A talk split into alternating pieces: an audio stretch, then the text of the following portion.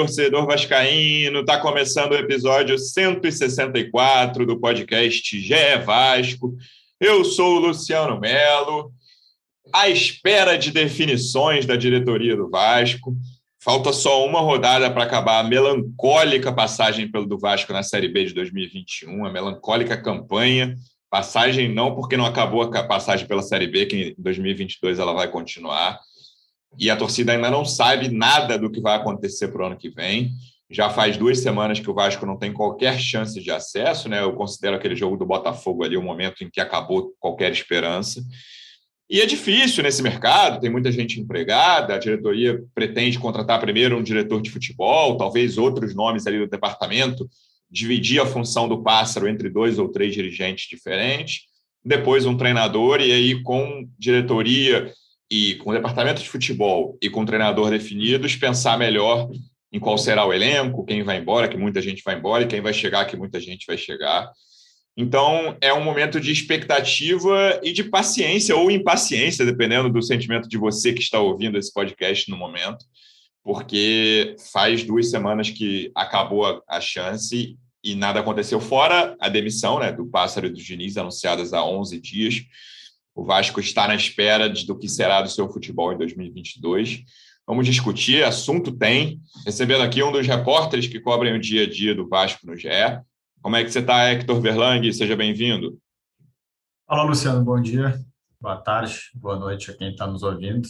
É legal estar de volta aí depois das suas longas férias. Primeira vez que a gente está gravando.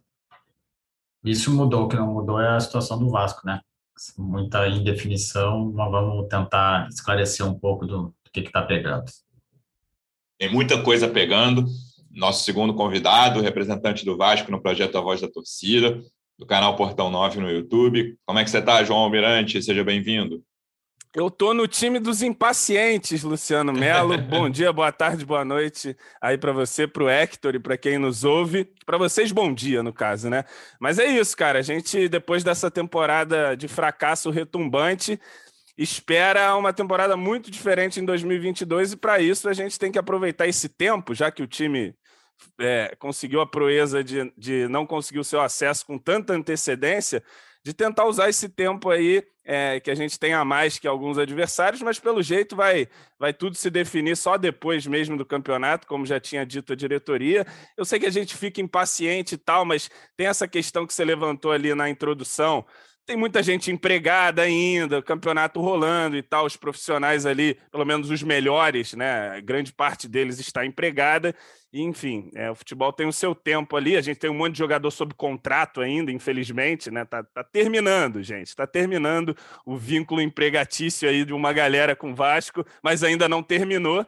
E aí acredito que sim, depois da partida contra o Londrina, parece que a diretoria marcou uma coletiva ou vai ter um pronunciamento aí, e a gente já espera que, mesmo que não esteja aparecendo para a gente, internamente esse trabalho é, já está sendo conduzido aí para a montagem de um novo departamento. Hector, o futebol do Vasco em 2022, nesse momento, é uma tela completamente em branco. Né? É, pode ser escrita qualquer coisa nessa tela. E o histórico recente. O que é um perigo, né? Não, eu ia falar exatamente isso. O histórico recente de duas décadas do Vasco é. Normalmente a tela é mal pintada. Né? Quase sempre as coisas não saem da forma como a torcida espera. É, e aí, essa diretoria de agora já fez isso uma vez, né, nessa, nesse primeiro ano, é, a mudança de fevereiro para março, né, com o elenco que é rebaixado, é muito radical a mudança do elenco, e deveria ser mesmo. É, há uma mudança de treinador no, naquele momento, que decide se não ficar com o Vanderlei Luxemburgo. Há uma mudança do diretor de futebol, né? chegou o Pássaro ainda na campanha do rebaixamento ali no fim, quando a, o Salgado assumiu. É, então, eles têm um fracasso já no futebol, um fracasso retumbante, o maior da história do Vasco, que é não subir para a primeira divisão e eles têm uma segunda chance agora, essa diretoria. Lembrando que ah, foram vários outros fracassos com outras diretorias também. Então, é, nesse, né, nesse sentido, é preocupante, já que o aproveitamento é de uma tentativa e um fracasso dessa gestão. É, e aí, como é que eles estão pensando? Qual é a lógica de momento? Lembrando que ah, o João falou vai, vai esperar acabar o campeonato dependendo dos profissionais que o Vasco estiver buscando, talvez tenha que esperar acabar a Série A, né? Que acaba no dia 9 só, o que é preocupante para o Vasco, assim, porque o tempo tá, o tempo está correndo, o Vasco já tá, já sabe qual, qual divisão ele vai disputar desde o início de novembro, de novembro e talvez tenha que esperar o dia 9 de dezembro para contratar um diretor, um treinador. É, qual é o nível de conversa hoje dentro da diretoria? É, eles já têm nomes, eles estão buscando. Qual é a situação desse, dessa manhã do dia 22, quando a gente está gravando aqui na segunda-feira? Uma situação que tem pouca novidade, pouco fato novo, é, continua é, sem ter nenhum tipo de, de anúncio, até para pegar o gancho do João aí, é, não foi marcada uma coletiva para o final da, do campeonato, há um, um aviso de que, a, que, o presidente Salgado vai se manifestar ao término do campeonato. Foi a maneira que a, que a assessoria encontrou de responder a todos os pedidos, que não só o GE, como os outros colegas de imprensa. Se manifestar respondendo pergunas, né? Porque é. da última vez foi sem. Bom, é, esse, esse, esse detalhe não, não tenho certeza, mas eu acredito que sim. Né? Uhum. É, já que foi uma resposta é, é, aos pedidos de entrevista, né? Porque a diretoria vai se manifestar só após o campeonato. Então, após o campeonato, vai ter um, uma entrevista coletiva, mas ela ainda não foi marcada. É, é o presidente Salgado que está à frente desse processo, até porque não convenhamos, só tem ele, né? Não tem mais ninguém no futebol. Não tem mais ninguém. Né? E, e, enfim, ele tem aí é, algumas pessoas que ele troca ideia, é mais essa ala, ala política aí da Mais Vasco, é, alguns vice-presidentes, só que a coisa está muito centrada no, no presidente, como estava centrado muito numa pessoa só, é, é, a coisa ela não acaba sendo difícil assim de, de tentar ter certezas e confirmações, porque o presidente ele adotou uma postura de não de não falar com, com ninguém, falar só após o campeonato. Então a gente tem as informações que o GE andou publicando aí, outros colegas é, da imprensa também publicaram. Continua sendo um, um nome favorito ou um nome que mais uh, agregou uh, simpatia, digamos assim, que é o do, do Eduardo Filho do Botafogo o Zarco e o Fred publicaram outra matéria aí de, de, possibilidade do Ricardo Gomes, que ia conversar com o Salgado, com quem tem uma boa relação desde lá da, da passagem de 2011 do Ricardo pelo Vasco. E outros nomes que surgiram assim mais como especulação ou mais assim de fora para dentro, de, de, de dirigentes do entorno do Salgado que gostam, mas aí a coisa não avançou, que é o caso do Alexandre Matos. É, enfim, passou por Palmeiras, Atlético e hoje está acho que ele está morando nos Estados Unidos, não, não me falha a memória. Isso. E, e outros nomes mais uh, uh, mais abaixo, assim, Jorge Macedo, que trabalhou aqui no Fluminense, trabalhou no Inter, hoje está no Ceará. Apareceu também um nome que foi basicamente só especulação, até eu conversei com ele, que eu tinha trabalhado com ele no Fluminense, que é o Marcelo Teixeira, que trabalhou muito na base do Fluminense e hoje está na Ferroviária em São Paulo. Ele, ele também negou, disse que não, não tem nada e que não, não via essa situação acontecendo. Então, é, eu, eu ouvi vocês falando aí de tem muita gente que está empregada e tudo. Acho que esse é apenas um ponto. Assim, eu acho que o Vasco ainda não decidiu o que, que quer. Eu acho que não tem um, uma definição assim. Eu quero o fulano. Eu acho que o Vasco ainda tem dúvida. Acho que o Vasco ainda está analisando. Acho que o presidente Salgado é, tenta buscar também o máximo de, de, consenso assim entre os outros integrantes da direção, embora a decisão vai ser dele, porque o momento não é de total, como é que eu vou dizer, sintonia, digamos assim. Está todo mundo pensando a mesma coisa. Acho que tem pensamentos diferentes e aí acaba tendo dúvida e a coisa demora um pouquinho para ser decidida. E eu acho que o Vasco está perdendo um tempo primoroso, porque o que, que o Vasco está fazendo, o que, que o Vasco fez desde que não teve mais chance matemática? Nada, né? Não conseguiu resolver absolutamente nada. Só deu férias antecipadas para quatro jogadores, mas convenhamos que isso para um planejamento é muito pouco. Então, para mim, o Vasco está perdendo um tempo gigantesco. A lembrar que o presidente Salgado disse que para essa Série B, outros times tiveram mais tempo para planejado que o Vasco. Então, o Vasco teve a chance de ter mais tempo e não está aproveitando. É, isso, essa desculpa não vai rolar no ano que vem, porque o Vasco é dos times que. Mas, mas assim, cedo... de toda forma, é, quando que começa o Campeonato Brasileiro Série B? Abril? Início de abril, é. Aí tem um tempo aí para planejar esse, esse futebol ainda também. Né? Então, é, eu ia falar isso, assim. É, tem duas coisas aí. Não tem como dar desculpa ano que vem de que uhum. ah, a gente não teve tempo, né? O Vasco descobriu muito cedo. Mas eu, em geral, não estou falando dessa temporada, é, eu tenho paciência para esse tipo de coisa, assim. E até no último episódio aqui eu comentei, é, João, Tava e Fred, é, Baltar também, que eu não, eu, não, eu não me desespero com ah, como é que vai ser o time do Carioca, tem que ganhar. João até falou que acha, não, tem que se acostumar a ganhar no Carioca e tal. Não, não eu precisa não fazer vergonha, né? É, eu, eu não me desespero com é isso. Muito cara. bom ser é, quinto colocado. Né? Eu não me desespero com isso, assim. Sinceramente, se for quinto colocado, é, na minha opinião, tá? Não muda. Não, é, não eu muda. preferia ser sexto é. colocado, como foi o Botafogo, e subir não, como não subiu muda, o exatamente. Botafogo. E, e aí, lembrando os times que estão subindo. O Coritiba fez um campeonato paranaense horroroso, historicamente horroroso para os padrões deles lá.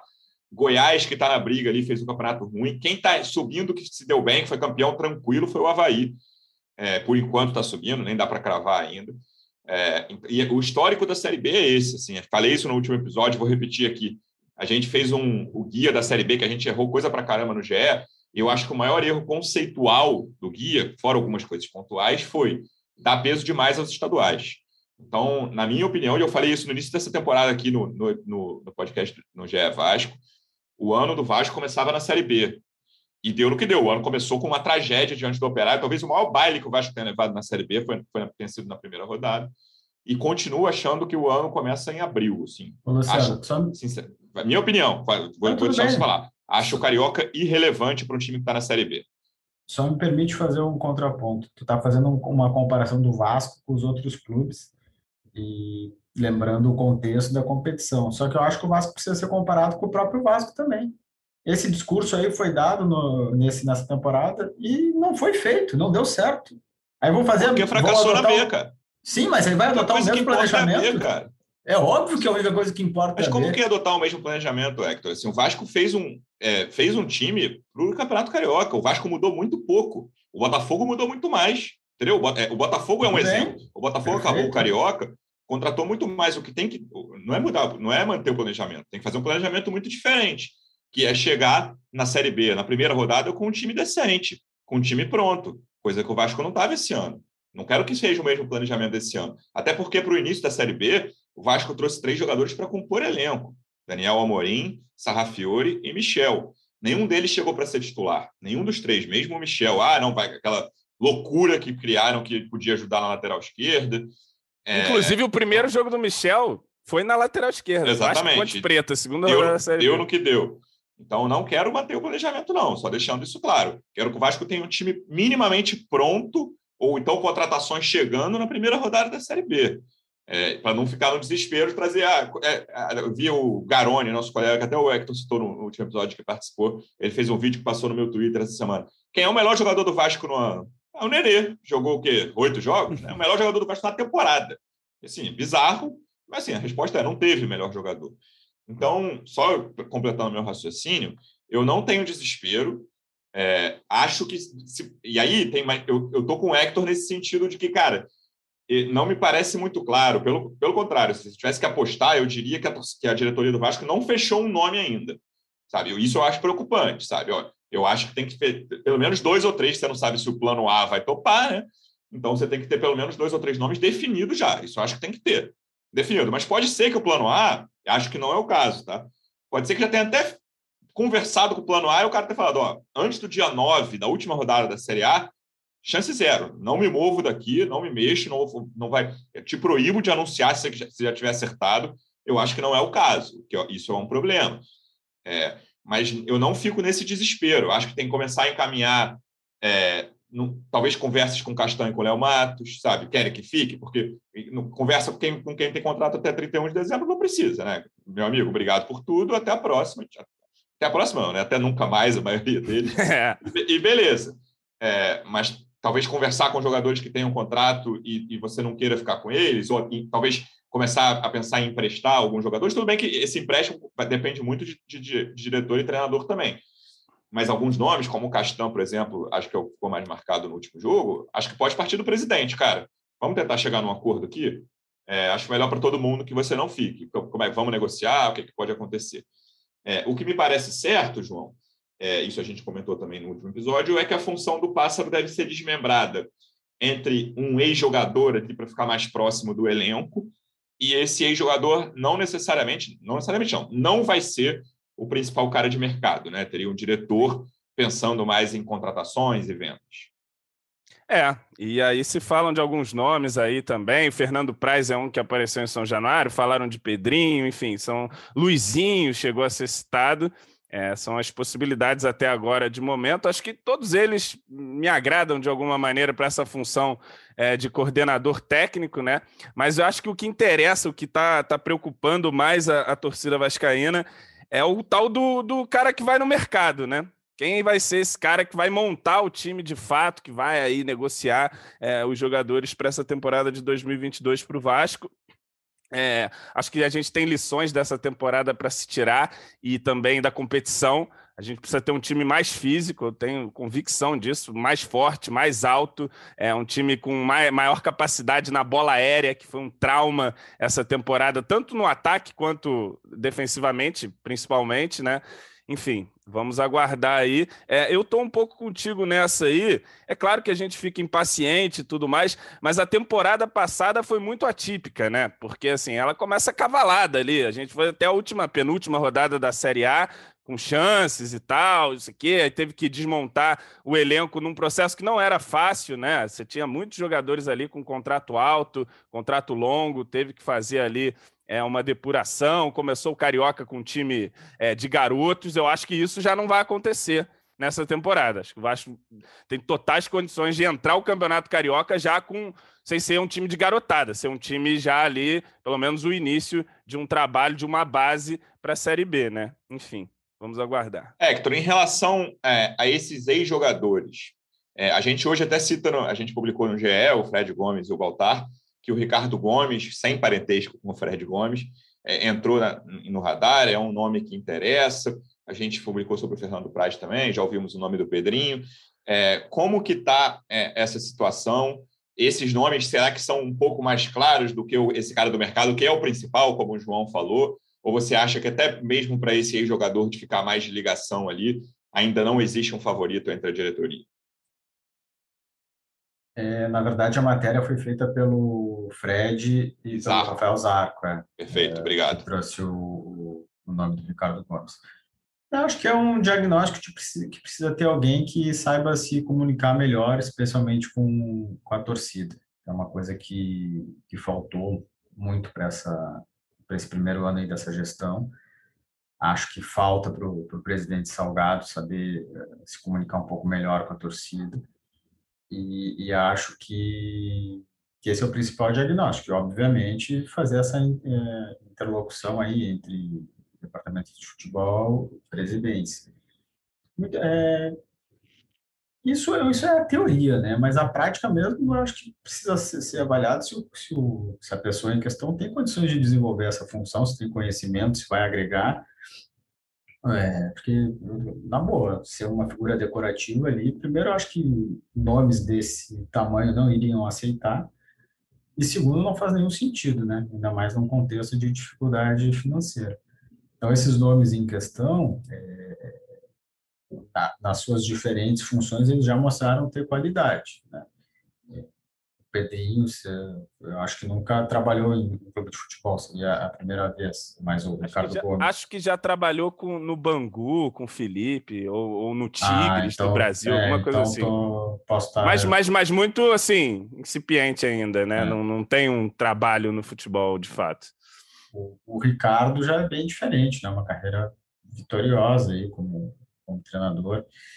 Mas é, isso assim, ou a gente está aqui falando e, e, e, não sabe nada que o que pode acontecer e o presidente Salgado já tem tudo combinado e está só esperando uma questão de, de, de tempo para fazer um anúncio, o que eu acho muito difícil, mas é uma possibilidade.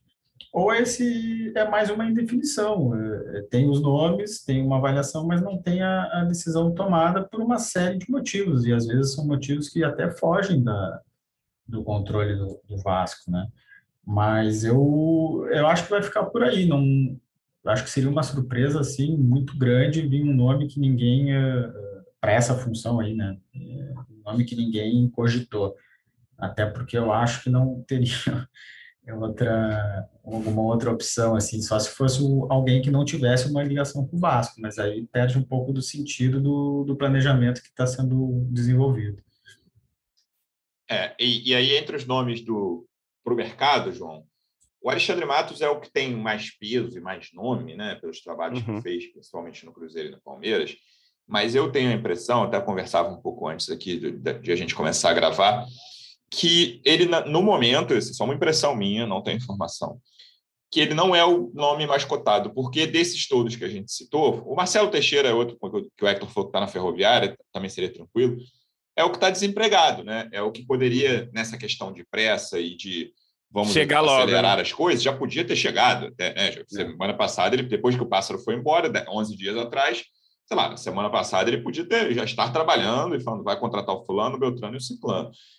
É, então, me parece, se eu tivesse que apostar hoje, que o, o Alexandre Matos não é o, o principal nome. Assim, a gente tem falado do Freeland, aí o Freeland é um cara que semana que vem, já ouvi, ah, o Anderson Barros, pode vir o Anderson Barros Provavelmente a Leila, nova presidente do Palmeiras, vai mudar o departamento de futebol lá, mas aí também é uma questão de esperar. Se ele ganhar a final da Libertadores sábado, ela vai mudar? Será? Entendeu? Então, e aí até quando. Então, vai esperar a Leila definir. E vai, vai ganhar, ser. vai ganhar, Luciano. Mesmo. Vai ganhar. vai esperar a Leila definir qual vai ser. Então, é, acho que o Vasco tem essa questão de estar muito amarrado e esse nome que já surgiu em alguns lugares do Alexandre Matos, na, no meu palpite aqui, ele não é o principal e não é o mais cotado. É, imagino que a diretoria esteja pensando, se não tem o um nome definido, mas pelo menos esteja pensando em plano A, plano B, plano C, que estejam empregados no momento. Pelo menos o plano A, né, para tentar é, o plano A. Desses nomes aí, é, algum te anima mais, te agrada mais? Esse, a gente comentou aqui no último episódio como é difícil esse mercado de Sim. diretores executivos, né, João? E, e, como todos eles já fizeram trabalhos bons, já fizeram trabalhos ruins, trabalhos médios aí, enfim, acho que é, essa leitura sua é, é boa.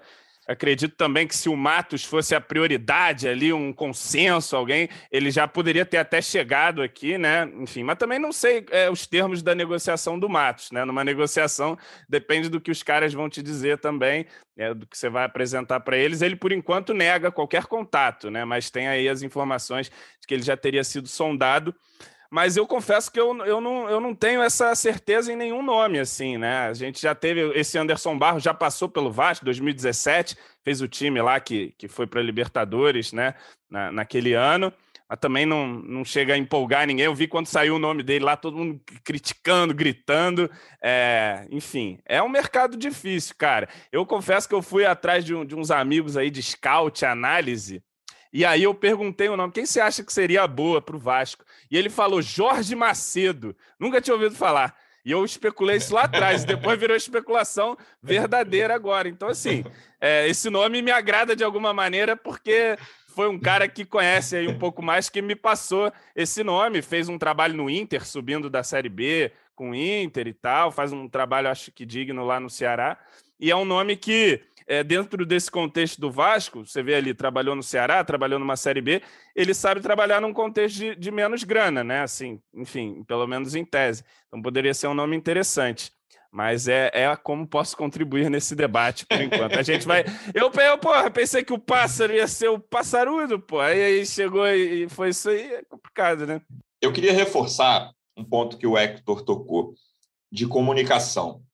É, eu acho que essa diretoria, acho não, né? Posso ter certeza que, que essa diretoria se comunica muito mal desde o início. Eu acho que seria muito mais adequado se o presidente ou alguém, o Osório, não sei, qualquer ser humano da diretoria do Vasco viesse a público esclarecer até alguns pontos que a gente está falando aqui, pessoal. Peço paciência a vocês, sei que é difícil, foi um ano horroroso, mas a gente está pensando em nomes Eu fico empregados. imaginando, Lulu, alguém da diretoria sentado ali. Ó, oh, gente, peço um pouquinho de paciência aí para vocês, ok?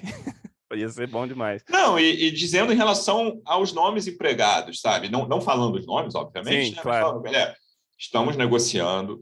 É, a, o anúncio será feito, sei lá, no dia 10 de dezembro, que eu acho muito tempo, mas é, quando acaba a Série A na véspera, no, no dia 9. É, e aí a gente vai ter um diretor, a gente vai ter um treinador e a gente vai com, com, começar a anunciar jogadores de acordo com o desejo desses profissionais que vão trabalhar no departamento de futebol. Esse ponto da comunicação, Hector, não é um ponto novo, né? A gente já tocou aqui, vários vascaínos já falaram sobre isso desde o início dessa gestão. É, o Salgado definitivamente é um cara que não tem o dom da oratória, né? Quando ele fala, ele fala mal. Já falei até aqui que eu, eu sou contra entrevistas coletivas sem terem novidades. É, e aí pode falar, ah, você está sendo contraditório agora. Ô, João, se a gente apertar um pouquinho mais, o Luciano muda de opinião, aí já vai começar a achar que tem que ter coletiva toda hora. Não, é, não acho não, mas é, eu acho que em algum momento você precisa explicar o que está fazendo. E aí, às vezes, antes da definição, sabe? Eu sou contra, por exemplo, a coletiva pós-rebaixamento para dizer, ou pós-permanência na Série B, nesse caso, para dizer, pessoal, peço desculpa, cara. Sinceramente, acho irrelevante o dirigente pedir desculpa para mim, cara. Entendeu? Vai ter que trabalhar. É, mas nesse momento, eu acho que ele deve explicações a uma torcida gigantesca. Explicações assim, e nem, nem a questão que deve. Eu acho que ele, para ele mesmo, pensando até, ah, eu sou da diretoria do Vasco. É ruim esse silêncio, porque tem uma torcida angustiada, uma torcida irritada com tudo o que aconteceu esse ano.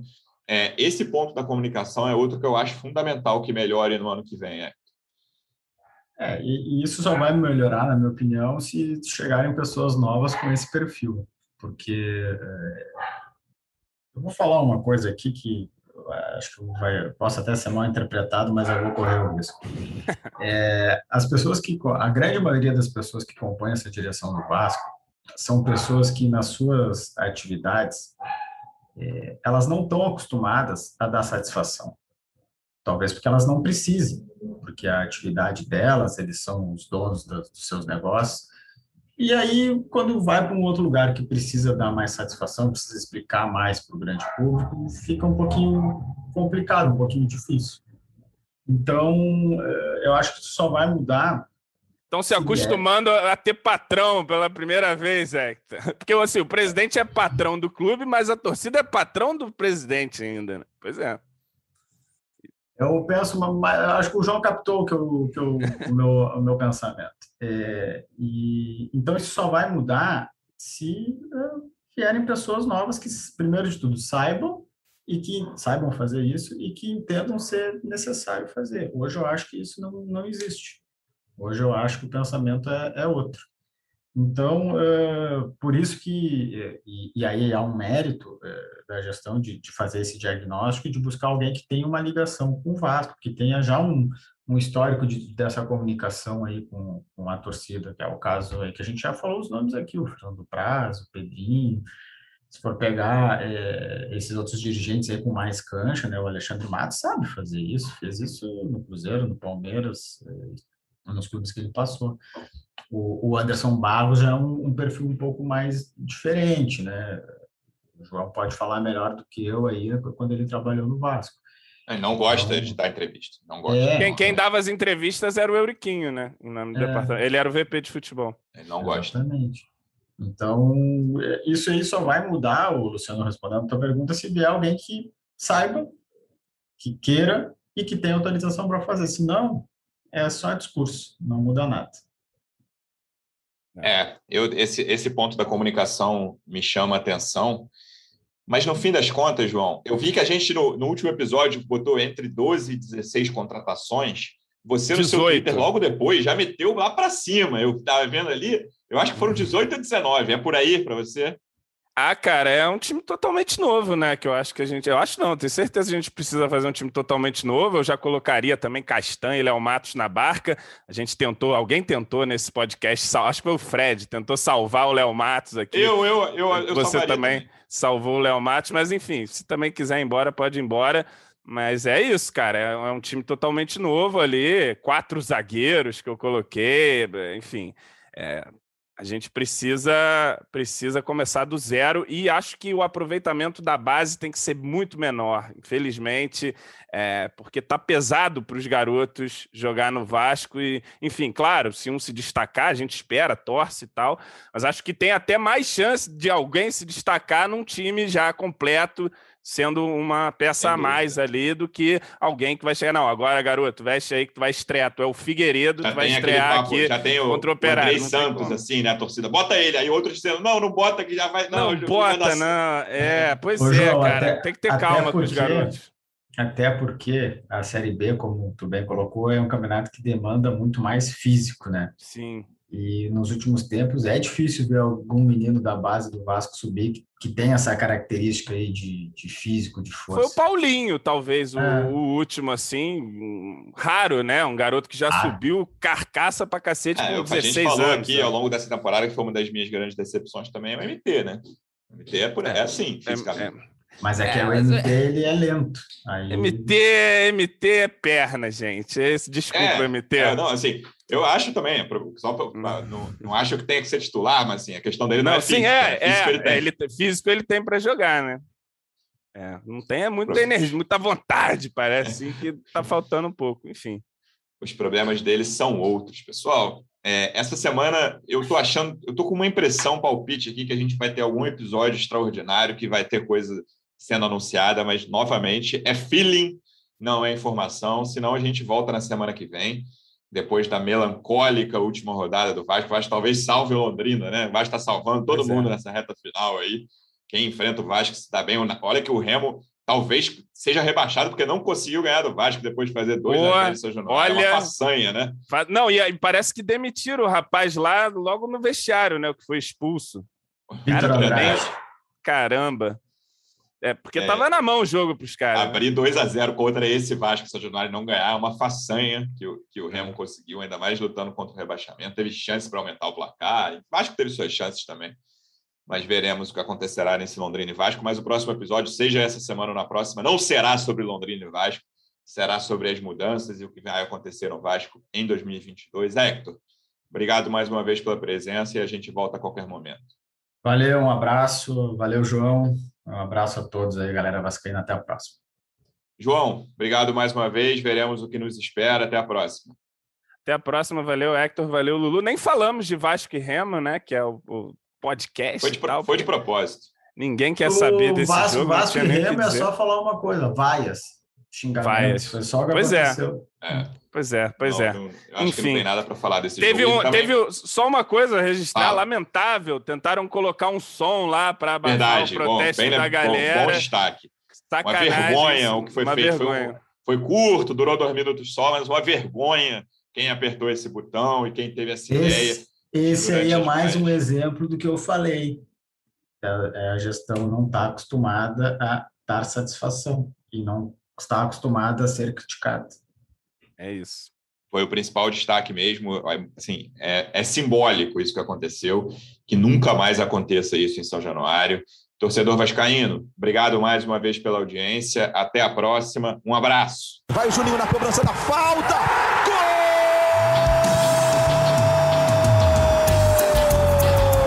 Gol! Podcast. Sabe de quem? Do Vasco! Vascão da Gama, do Gigante da Colina, é o GE Vasco.